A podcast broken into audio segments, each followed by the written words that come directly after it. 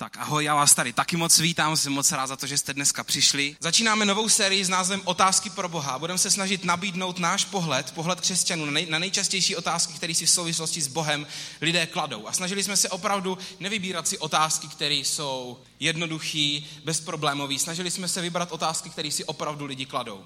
A tohle to je fakt těžká otázka, kterou, kdybyste se mě zeptali, jestli, jestli, uh, jestli se na ní nějak hrozně těším na to téma, tak nevím, co bych vám řekl. Protože to není malina. To není burger, který si dáte v mekáči a prostě je to celý jednoduchý.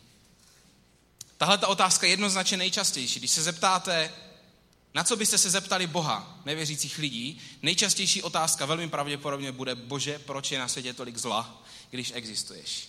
To by byla první otázka. A zároveň ta otázka je velmi, velmi, velmi komplexní a velmi komplikovaná. Kdo z vás si někdy kladl tu otázku v souvislosti s Bohem? Prosím, buďte upřímní. My jsme tady takový upřímní. Díky. Já jsem si ji kladl určitě. Kladl jsem si, já v poslední době hodně studuju holokaust. Hodně si kupuju knížky o holokaustu, hodně si kupuju uh, svědectví přeživších lidí z holokaustu a z koncentračních táborů. A paradoxně tady tyhle ty knížky posílily moji víru. Mám pocit, že Bohu důvěřuji víc, než předtím, než jsem je četl. je to drsný, ale je to tak. Taky si hodně kupuju knížky o Severní Koreji, což je v podstatě trošku takový malý holokaust, který se děje dneska. Lidi si kladou otázky jako, proč Bůh dopustí všechno to zlo? Jak může dobrý Bůh nechat na zemi tolik zla a jenom se na to dívat? Říkají, nemůžu věřit v Boha, protože na světě se děje tolik špatných věcí. A i tady jsou možná dneska lidi, kteří nechtějí nebo se zdráhají mít s Bohem něco víc společného kvůli tomu, co zažili, co se jim stalo. Zlo totiž dokážeme nejvíc vnímat takový, který se nám děje. Když vám řeknu, že v osvětí mi zemřelo tolik a tolik lidí, ukážu vám tabulky, tak se nezhroutíte tady. My nejsme schopni pojmout obrovský čísla. Když vám řeknu příběh jedné holčičky s osvětimi, jak vystoupila z vlaku a co s ní dělali, tak, tak se složíte. Možná se někteří nesložíte a já já se trošku někdy skládám, když to čtu, musím to odložit, tu knížku, protože to už se nás dotýká, už je to příběh jednoho člověka, už je to živý, už, už, už je to něco společného s náma. My vnímáme utrpení hodně subjektivně, vnímáme ho tak jako to, co se týká nás. A i proto je to téma, téma komplikovaný, protože je emocionální.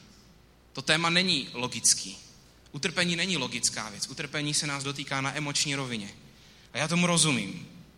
A tak chci říct jednu věc, než začnu mluvit. Ať už jste tady z jakéhokoliv prostředí, zažili jste v životě cokoliv, tak si dneska nevyhrazuju právo nějak generalizovat vaše zkušenosti nebo zkušenosti kohokoliv jiného a pojmenovávat vaši bolest. A chci, abyste věděli, že přistupujeme s respektem ke každému lidskému příběhu. Abyste věděli, že když sem přijdete a něco těžkého máte za sebou, tak nikdy se vám za to tady nebude nikdo vysmívat a nikdy to nikdo nebude zlehčovat, ať už jste prožili cokoliv. Protože si jsme vědomí toho, že prostě se děje, dějou se různé věci a děje se různé utrpení a každý z nás něco ve svém životě máme. Takže chceme, abyste věděli, že cokoliv jste si prožili ve svém životě, tak jste tady vítaní. A já, já se dneska určitě nedostanu úplně ke všemu. Já jsem měl mnohem delší poznámky a musel jsem je zkrátit, protože nikdo z vás to tady nechce poslouchat hodinu 20 minut. Ani já bych se nechtěl poslouchat hodinu 20. Takže jsem to musel zkrátit a některé věci, ne, ne, nedotknu se dneska úplně všeho. Ale chci se dotknout základních základní roviny tady tohohle toho tématu. A ať jste tady a nevěříte v Boha, anebo nevěříte Bohu, anebo jste na cestě objevování víry, tak se tu správně. Dneska se dotkneme různých stupňů toho, jaký otázky si člověk klade. Od toho, když člověk si říká, nemůže existovat Bůh, protože se děje zlo, až po to, že si člověk říká, ale jak, je, jak může být Bůh tak hrozně dobrý, když se děje tolik zla. A půjdeme, půjdeme rovnou na to a, a já začnu od té základní roviny, kterou si lidi můžou klást, a je to super, že o tom mluvíme, protože, protože tyhle, ty, tahle tu otázku každý z vás, pokud se budete bavit s nevěřícími lidmi, někdy dostane. A ti z vás, co jste tady a hledáte, hledáte na cestě víry, tak tohle to vám může, může zasvítit. A pokud jste tady a už máte pocit, že důvěřujete Bohu, stejně je to super téma, protože tyhle ty rozhovory prostě jsou častý. Půjdeme na tu první rovinu a ta první rovina je, že lidi říkají, všude je tolik zla a proto Bůh neexistuje. Bůh nemůže existovat, protože kdyby byl, tak by to nevypadalo takhle. Ale já se musím zeptat, proč by si mělo množství zla a Bůh odporovat? Proč by se to mělo navzájem vylučovat? Víte, ve skutečnosti fakt, že připouštíme, že existuje zlo a dobro, tak znamená, že to dokážeme rozlišit. Už to, že to dokážeme rozlišit, znamená, že v sobě máme nějaký morál. Kladli jste si někdy otázku, odkud to víme, co je dobře a co je špatně? Kde jsme to vzali? A jak to, že tomu v podstatě rozumíme všichni stejně? Jak to, že všichni dokážeme odsoudit tu samou věc? Kde se to vzalo? Drtivá většina lidstva věří v jakž tak společné, měřitelné, objektivní standardy morálky.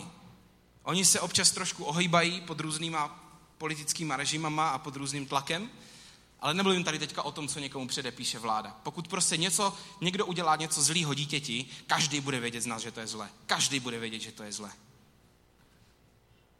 My víme, co je dobré a co je špatné. Víme, že lhát druhému člověku je špatné. Když vám někdo zalže, tak neřeknete si, ten člověk má asi nějaký jako jiný standardní morálky, jo? prostě asi nějak jako, to má v životě hozený trošku jinak, takže já to respektuju a je to v pohodě. Ne. Řeknete si, on mi lhal, on mi neřekl pravdu, on mě podvedl, protože se vás to bude týkat. Dokáže někdy mít hrozný respekt tomu, co se nás netýká. Jakmile se nás to začne týkat, tak najednou víme, co je dobře a co je špatně.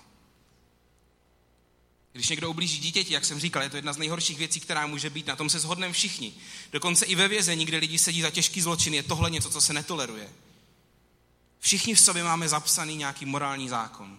A ta otázka je, odkud ho máme. Kdo nám ho tam dal? Kde jsme na to přišli? Není to přesně tady tohleto ten, ta věc, která spíše ukazuje na to, že Bůh existuje? A nebo že alespoň existuje někdo, od koho ten morální zákon pochází. Protože pokud je někde nějaký ultimátní morální standard zákona nebo spravedlnosti, tak musí být i ultimátní dárce toho morálního standardu. Bez jeho morálního zákona bychom totiž ani nevěděli, co je to zlo. A kdybychom nevěděli, co je to zlo, tak by planeta nepřežila tisíce let.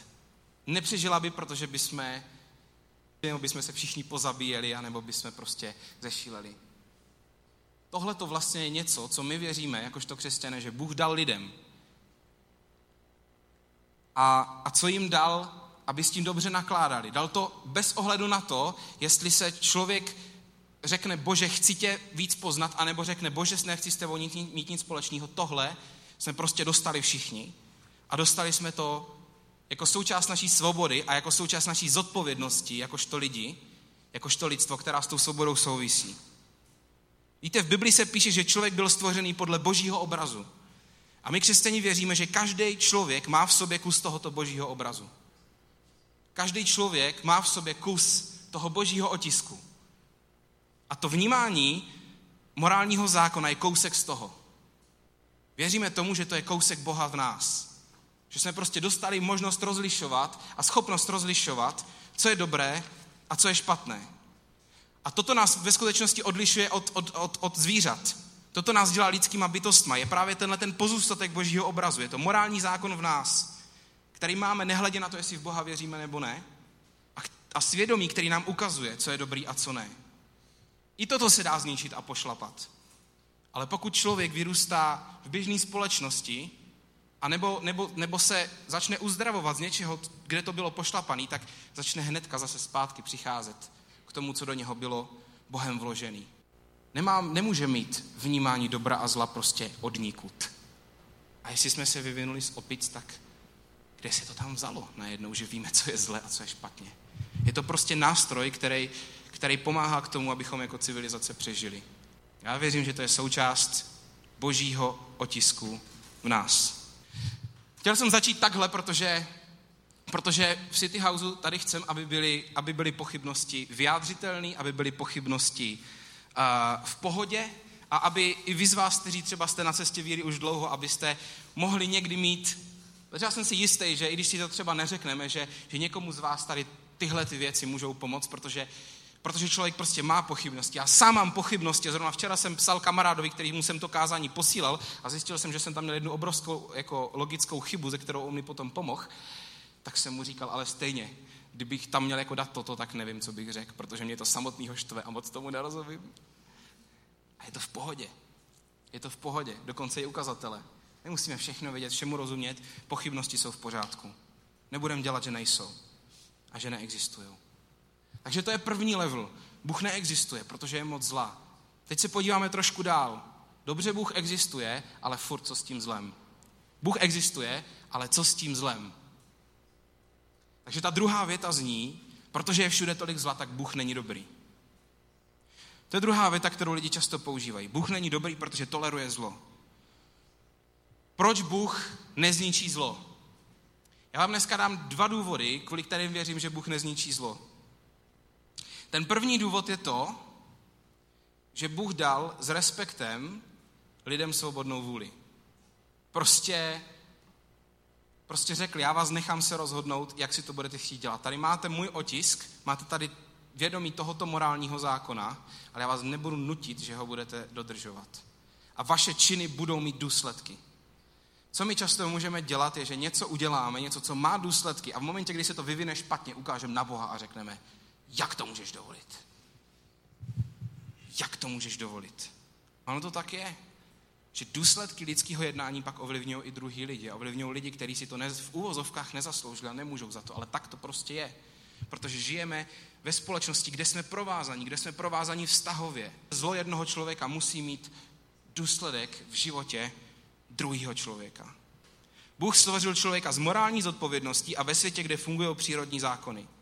Zodpovědnost je něco, co vychází ze svobody. Pokud máš svobodu, pak máš někde, svoboda není to, že můžeš dělat úplně, co chceš. Svoboda znamená, že máš nějaký, máš nějaký někde limity, nějaký hřiště, na kterým hraješ. O tom budeme mluvit za dva týdny. Na to se taky těším a myslím si, že na se na to přestanu těšit, až to začnu chystat. Ale teď se na to ještě furt těším. Ty limity jsou někde v rámci přírodních zákonů u nás. Můžete si říkat, že budete lítat, ale na nic vám, moc vám to nebude, pokud si nedáte Red Bull nebo, uh, nebo nesednete do letadla. A jak jsme si řekli před chvílí, tak pán Bůh dal lidem morální zákon, ale dal jim taky svobodu si vybrat, jestli se ho budou držet. Nejsme boží hračky, ale máme možnost o sobě rozhodovat sami. A pán Bůh udělal to, že, že řekl, já sám sebe dám za vás. Já nabídnu záchranu a cestu ke mně všem lidem bez ohledu na to, jestli si mě pak vyberou nebo ne. To je největší důkaz lásky, co může být, ale zároveň je tam i obrovský respekt. Ten respekt spočívá v tom, že on tě nechá si rozhodnout. On nechá si rozhodnout všechny lidi. Chceš nebo nechceš. Nebudu tě ovlivňovat, nebudu tě manipulovat, protože Bůh nemanipuluje, Bůh je přímej. Chceš nebo nechceš. Se svobodou přichází i zodpovědnost. Často můžeme dělat to, že co je zodpovědnost nás lidí, tak házíme jako vinu na Boha až tehdy, až se nás něco začne týkat. Teď, když budu trošku přímej, Bůh neznásilňuje děti, nezneužívá ženy. To nemůže nikdo říct, že by tohle Bůh dělal. Dělají to lidi. Nikdo z toho Boha nemůže obvinit, ale věřte, že Bohu to není jedno a ke konci kázání vám řeknu, co udělal proto, aby víc než narovnal tady tuhle tu nespravedlnost. Kdyby Bůh chtěl zastavovat všechno zlo, co lidi páchají, už bychom nebyli svobodní. Už by něco prostě z toho musel ubrat, něco by musel porušit. Kdyby stvořil lidi schopné konat jenom dobro, tak bychom zase se nemohli rozhodnout. Už by tam zase nebyl ten respekt. A to je první důvod, proč Bůh neodstraní zlo, který lidi páchají. A ten druhý důvod vychází z toho prvního. Co by Bůh musel udělat, kdyby, kdyby měl zničit zlo? Co by musel udělat? musel by zničit mě. Začínám u sebe, abyste se neurazili. Ale ve finále chci říct, že by musel zničit nás všechny. A můžete si říkat, ale já jsem dobrý člověk, já nejsem tak špatný, tamhle Lojza je mnohem horší, protože ten udělal to a to a to a to. Ale zlo je prostě zlo. Každý z nás způsobujeme zlo, způsobujeme bolest a způsobujeme utrpení, i když nechcem. A můžeme říct, že někdo větší a někdo menší zlo způsobuje, ale zlo je prostě zlo. A kdyby bylo na světě méně zla, tak by to furt bylo zlo. Po, pořád. Kde, kde chcete udělat tu dělící čáru? Zalhat někomu je ještě v pohodě a zabít někoho už ne? On je totiž vtip v tom, že někdy malé věci způsobují strašně velký průšvihy. Někdy někomu zalhat může vést prostě ke katastrofálním následkům. Může to vést k válce. Jak to chcete porovnat? My totiž nejsme schopni vidět důsledky věcí. My vidíme jenom to, co se nás týká. A věříme, že Bůh je někde, jako ten ultimátně spravedlivý soudce, tam někde, někde je v nebi a, a přesně ví, jaké je důsledek každého jednoho činu. A jednou to bude narovnaný a jednou to bude spravedlivý. A každý člověk dostane spravedlivě odměnu v uvozovkách, anebo ne v uvozovkách, za to, jakým způsobem žil a jak se rozhodoval. Každý je zodpovědný. Zlo je daná a jasná součást tohohle toho světa kvůli tomu, jakou svobodu dal Bůh lidem.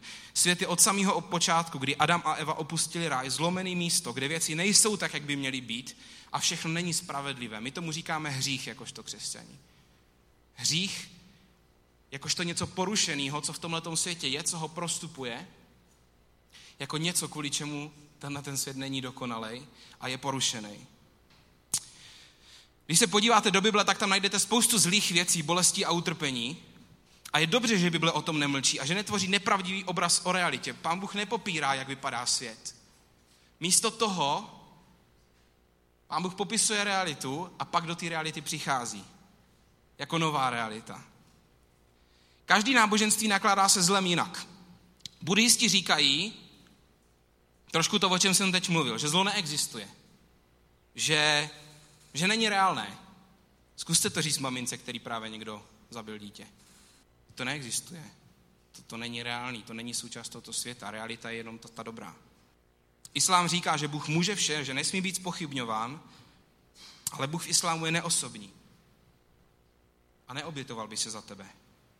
Náš Bůh nemůže zastavit všechno zlo ve světě, protože nás stvořil svobodné a zodpovědné Nemůže zastavit všechno zlo, protože by musel skoncovat s náma, s lidmi, kteří zlo pácháme. Ale místo toho náš Bůh udělal něco jiného. Nepopírá zlo, ani neříká prostě takhle to je, deal with it, žijte s tím a jednou se uvidíme v nebi, pokud budeš žít dost dobře, budeš dávat peníze do církve. Místo toho pán Bůh udělal něco jiného. Ani zlo nepopřel, ani neřekl, srovnejte se s tím sami. Ježíš udělal to, že sestoupil na tenhle ten svět a Ježíš se jako Bůh sám vrhl do bolesti a zla, aby pro nás vybojoval cestu k sobě samotnému. Bůh není někdo, kdo sedí v nebi a kouká se nebeč, netečně na to, jak se lidi na zemi trápí. Víte, víte, víte, co to je nezodpovědnost? Nezodpovědnost je to, že když něco způsobíte a pak od toho dáte ruce pryč. Víte, co udělal Ježíš? Přesně, přesný opak. On nastavil pravidla a pak na sebe, ačkoliv by to možná šlo vymyslet i jinak a pak na sebe nechal dopadnout důsledky toho, že lidi páchají zlo. Jeho se to dotklo. Jako božího syna. A to je, to je jedna, jedna věc, která je strašně unikátní v křesťanství. Že Bůh, nejvyšší Bůh se obětoval za tebe. Že udělal to, že nechal bolest a zlo lidí dopadnout na sebe. Bůh ví, co to je bolest. O Ježíšovi se v Bibli v knize Židům píše toto. Protože sám prošel zkouškou utrpení, může pomoci těm, na které přicházejí zkoušky. Vždycky, když se nám děje něco zlýho, tak můžeme můžem vědět, že, je, že Ježíš není ten, který si trůnil v nebi od počátku věku a říká, no já ti rozumím, ano, já vím, jaký to je. Protože já jsem to stvořil, já jsem tvořil bolest, takže já vím, jako co, to, co to znamená, já jsem to nadizajnoval, jak to, jak, jak, to, jak to funguje u vás na světě. Ne. Když něco zlýho prožíváme, můžeme vědět, že Ježíš tam byl taky. A že to zažil. A že dokonce, jakožto boží syn, šel do lidského těla, takže, takže prožíval většinu věcí, v podstatě všechny věci, které prožíváme my jako lidi. Takže Bůh se snížil na naši úroveň a řekl, řekl já vím, já to znám. Já vím, jaký to je, když tě lidi zradí. Já vím, jaký to je, když se lidem snažíš pomoct a oni ti za to naplivují do tváře. Já vím, jaký to je, když přijdeš zachránit svět a oni ti pak začnou být hřebíky do ruk a do noh. Vím, jaký to je, když se snažíš zachránit svět a pak tě začnou bičovat římským bičováním. Já jsem tam byl. Mě ukřižovali jakožto božího syna. Na mě plivali. Mě bičovali. Já jsem vysel s probudnutýma rukama a nohama nahej. Nahej. Vystavaný posměškům lidí na kříži si ukazovali a říkali, tak tohle je ten boží syn. Nevěděli, co bude. Nevěděli, že za 2000 let budou dvě miliardy jeho následovníků. Nikdo by si na to tam nevsadil. Nevím, jestli učeníci by si na to vsadili. Možná někteří jo, a možná někteří ne. Ale jsem si jistý, že téměř nikdo z přihlížejících by si na něco takového nevsadil. Říkají si, tak takhle se to, takhle se to ukázalo. Kdo seš? Ježíš říká, já vím, já vím, co to je utrpení, já vím, co to je zlo, já vím, co to je bolest, protože, protože já jsem stvořil lidi s, s respektem a na mě to pak dopadlo. Já jsem sklidil důsledky. V knize Izajáš je Ježíš nazývaný muž bolesti, opovržený a, a zavržený lidmi. Který, muž bolesti, který znal nemoci. jako někdo před ním si člověk skryje tvář. Představte si, že jste učeníci, chodíte s Ježíšem, on vás tři roky vyučuje a pak ho vidíte nahýho, vyset na kříži. Naprosto nejpotupnějším možným způsobem. Lidi se mu tam smějí a vy jste tam jako někdo a teď se to ve vás pere a říkáte si, tak co teď? Co bude? Já věřím, že on byl mesiáš, ale tahle scéna, ta musela být drsná. Všemi opovržený, takže jsme si ho nevážili. A tohle je proroctví, které bylo řečený stovky let předtím pak se naplnilo. Takže já vám chci říct, věřím svoji nejvnitřnější bytosti, že Bůh je dobrý. A dokonce tak dobrý, že se nebál kvůli mně, kvůli tobě, sestoupit do světa, který stvořil mezi svobodné a zodpovědné lidi, které stvořil a nechal na sebe dopadnout důsledek toho, že lidé jsou svobodní a zodpovědní za zlo, které páchají. A tady se dostáváme k závěru mýho, mýho slova. A chci vám položit nakonec otázku. Co když Bůh není vynikem lidského utrpení? Co když je jedinou trvalou odpovědí na naše utrpení? Co když On je odpověď? Co když je to jediný zdroj naděje v situaci, kdy už naděje neexistuje? Kde ji chcete sebrat, když všechno ostatní selhalo? Kde ji chcete vzít? Jeden ateistický filozof řekl, u postele s umírajícím dítětem je nemožné věřit v Boha. Přesto znám lidi, kteří se věnují službě, kde pečují a doprovází lidi, kteří mají těsně před smrtí. Přesto věřím lidi, eh, nevěřím, znám lidi, kteří doprovází, kteří chodí na, mezi umírající děti na onkologii a v jejich posledních dnech je rozveselují a doprovází je. Ten ateistický pohled říká, Bůh není a tím říká, naděje není a smysl není. A já si vybírám naději. Já si vybírám naději, protože jsem ji zažil. My říkáme, Bůh je a Bůh je naděje a je to jediná naděje v situaci, kdy žádná jiná naděje už není. Je všechno ztraceno. Furt věříme v naději, protože věříme, že tam je, protože jsme ji zažili. Protože se na ní můžeme postavit a víme, že se to nezbortí, víme, že to neselže, víme, že se to že se to nesloží, protože na té naději byl založený tenhle ten svět. A ta naděje může proniknout všude. Může proniknout do válečných konfliktů, může proniknout k rodičům, kterým právě zemřelo dítě. Já trošku vím, o čem mluvím, protože jsme hodiny byli v očekávání, jestli naše dítě umře první noc nebo ne. Přesto po několika hodinách boje, pláče, jsem zažil tu naději a mohl jsem jít spát. Svědomím, že stejně s tím nic neudělám. Svědomím, že že zbývá jenom naděje. Ale nezhasla a je tam. Může proniknout do situací, kde už naděje není. A proniká tam. Ta naděje s velkým N pronikla k většině lidí, co jsou tady. Poznali jste Boha, někteří z vás jako Boha, který je naděje v situacích, kde už naděje není? Několik nás tu je. Hm. A víte, ono je to tak, že někdy Někdy ta naděje k nám pronikne právě v té době, kdy prožíváme utrpení. Někdy ta naděje k nám pronikne právě v té době, kdy prožíváme důsledky lidského zla. Protože v té době hledáme odpovědi, v té době potřebujeme. V době, kdy máme dost peněz na účtu, dost peněz na cestování, zdraví, to je něco, čím je nemocná naše západní civilizace. Nepotřebujeme. Nepotřebujeme. Často je situací, kdy zažíváme důsledky lidského zla, tak tam najdeme naději. A je tu několik lidí, kteří právě v takové situaci poznali naději, poznali Boha.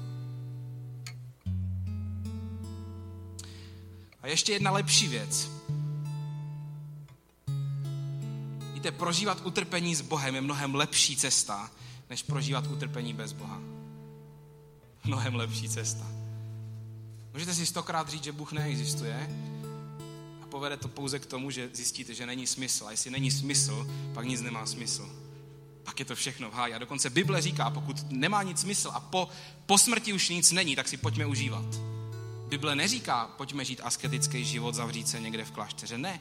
Tak pojďme vzít maximum z tohoto života. OK. Jestli to tak je, tak si pojďme užít maximálně. A já si vybírám tu druhou cestu. Ten důvod, proč věříme, že máš smysl žít v naději v tomhletom světě, kde existuje zlo, bolest a utrpení, je, že věříme, že tenhle svět není finální forma a finální stav. To je někde hrozně hluboko v naší víře, ve víře lidí, kteří následují Ježíše Krista. V Bibli se v, v knize Zjevení píše, byl člověk, který byl, měl takový velký prožitek, kdy viděl různé věci a on tam říká, strunu se ozval mohutný hlas, to je boží domov s lidmi, Bůh tam bude bydlet s nimi a oni s ním. Už nikdy je neopustí a setře jim každou slzu z očí. Tam už nebude smrt ani nářek, ani bolest, protože starý svět zmizel v nenávratnu. Říkáte si, možná jste blázni. Možná trošku jo, ale sázím na to all in, sázím na to všechno, co mám, že Bůh existuje, že nebe existuje a že je připravený lepší svět, který připravil Bůh. A s tou nadějí, s tou nadějí se mi při knížkách zvětšila moje víra. Protože jsem najednou uviděl tu dobu, kdy existuje tenhle ten svět jako takhle velkou. A zatím jsem uviděl takového hada obrovského, nekonečného, který nikdy neskončí. A protože mám malý děti, tak se mě strašně dotýká utrpení dětí a brečím u těch knížek. A vždycky v modlitbě řeknu, bože, ty děti tam budou s tebou, že jo? Protože si nemohli vybrat. A budou. Takhle krátký. Pokud věříte ve věčnost, potom to, co tady prožíváme, je takhle krátký. A ve světle té nekonečné naděje, ta bolest a to utrpení se někde smívá. Někde prostě, někde je menší. Najednou, najednou to vědomí, že existuje Bůh, který je věčný, který to jednou celý narovná a každý člověk dostane přesně, přesně spravedlivě to, co si zaslouží. Bude to narovnaný a děti, které trpěli, budou v nebi s Bohem. Všechno bude daný do pořádku. Ta realita mi dává pokoj do srdce. Byť mě to furt štve. A církev mimochodem existuje i proto, aby napravovala ty věci, které jsou tady špatně ve světě, aby je napravovala už teď. Ne tím, že budeme nadávat na to, jaký ten svět je, ne tím, že budeme militantně bojovat za něco, ale tím, že, že se staneme součástí řešení. Pán Bůh to má vymyšlený trošku už tady. Pokud budeme dělat to, co máme, už tady, na světě to bude vypadat trošku jinak. Už tady na světě lidi budou poznávat tu naději, která, je, která přesahuje tady tenhle ten svět. Jan popisuje den, kdy věci budou takový, jaký by měly být. A ta naše naděje je větší, než je zlo v tomto světě, protože naše naděje je větší než tenhle ten svět. Přesahuje tenhle ten svět. Tahle naděje je větší než cokoliv, co to, že jednou bude lepší svět, kde utrpení, bolest ani smrt už prostě nebudou. Mám pro vás dneska nakonec výzvu. A ta výzva zní, kdekoliv se dneska nacházíš, cokoliv si prožil, dneska je ten čas pozvat do tvýho života Boha, pozvat do něho Ježíše. Dneska je ten čas. Ježíše můžeš pozvat do situace, kdy jsi zažil něco zlýho. A on ti řekne, já jsem tam byl, já to znám. Já jsem byl boží syn a na mě plivali, mě bičovali. A můžeš dostat naději, která bude přesahovat všechno zlý, co jsi zažil v životě a co ještě zažiješ. Něco, co bude mnohem většího. To dneska můžeš přijmout. Můžeš ho pozvat do situace, kdy máš pocit, že, že jsi dobrý křesťan, akorát tyhle ty otázky tě vždycky rozhodí a začneš si říkat, doprči, to co tady tyhle, co trpící děti, co války. Do toho dneska můžeš pozvat Boha a poprosit ho, aby ti dal zažít naději, která je větší než tady tohleto všechno. A chci vám dát možnost zareagovat způsobem, že zvednete ruku. Je tady někdo z vás, kdo chce dneska pozvat Boha do svého utrpení, do své těžké situace. Kdo to s ním chce sdílet a chci, chci mu říct, Bože, můžete zvednout ruku, pokud je tady někdo takový. Bože, přijď prosím tě do toho a pomoz mi to zvládnout a ukaž mi naději, která je větší. Je tu dneska někdo, kdo potřebuje pozvat Boha do svých pochybností. Už možná dlouho věříte, ale furt tyhle ty věci vás dohání, říkáte si, furt pochybuju. Chcete dneska někdo pozvat Ježíše do svých pochybností, můžete zvednout ruku, prosím. OK. A pokud chceš dneska udělat krok blíž k Bohu, můžeš ho dneska pozvat do svého života. Můžeš dneska říct, Bože, já tě zvu do svého života a chci tě následovat. Chci se od tebe učit. Chci, abys mi ukazoval, kdo seš a chci, abys mi ukazoval, co v tobě můžu mít. A chci, abys mi ukazoval tu naději, která, která bude zdrojem mojí radosti a zdrojem, zdrojem mýho směru po celý zbytek mýho života, pokud to takto dokážeš. Je tady někdo takový, kdo to chce udělat? Můžete prosím zvednout ruku? Yes. Yes. Pane Ježíši, já ti moc děkuji za, za to, že že může mluvit o tak těžkým tématu. Bože, díky za to, že nejseš Bůh, který by se schovával, o tom bude mluvit příště. Ale neschováváš se ani před otázkou zla a utrpení. Neschováváš se před tím. Naopak si udělal přesný opak. A přišel si v lidském těle Ježíši a trpěl si za nás. A nechal si na sebe dopadnout důsledky lidského zla. Hrozně moc ti za to děkuju. Že víš, jaký to je být člověk, že víš, jaký to je trpět, že víš, jaký to je když na někoho dopadnou důsledky zla někoho jiného. Děkuji ti za to, Ježíši. Děkuji ti, pane, za to, že můžeš přicházet do situací, který prožíváme, že můžeš přicházet do našich pochybností. Děkuji ti, Ježíši, za to, že můžeš přicházet uh, do našeho utrpení, pane, a díky za to, že můžeš přicházet do našeho života. A že můžeme říct, že se od tebe chcem učit a ty nás vždycky přijmeš, pane. Budeme se teďka nakonec modlit jednu modlitbu. Já vás poprosím, aby ti z vás, kdo sem chodíte, stabilně, tak abyste se tu modlitbu modlili. Ti z vás, kdo jste tady na návštěvě, tak si ji modlit vůbec nemusíte. A ti z vás, kdo jste zvedli ruku, že chcete dneska, ode dneška následovat Ježíše, učit se od něho, tak vy jste ten důvod, proč se tu modlit. A chci, abyste se cítili bezpečně, takže se jí bude, bude modlit většina lidí v tomhle sále. Ti z vás, kteří chcete. Pokud vám to nevadí, tak můžete prosím opakovat po mně tu modlitbu a v Biblii se píše, že když někdo chce následovat Ježíši, že potřebuje vyznat pusou že Ježíš je pán, potřebuje to vyslovit a tím se za to postavit. Tak prosím, opakujte po mně tuhle modlitbu. Pane Ježíši, děkuji ti za to, že dáváš naději. Děkuji ti za to, že chceš vyřešit moji minulost, moji přítomnost i moji budoucnost. A od dneška tě chci následovat. A budu tě následovat. A budu se od tebe učit. Prosím, dej mi poznat, kdo jsi a dej mi poznat naději, která je větší než všechno. Děkuji ti, Ježíši. Můžeme zatleskat, prosím?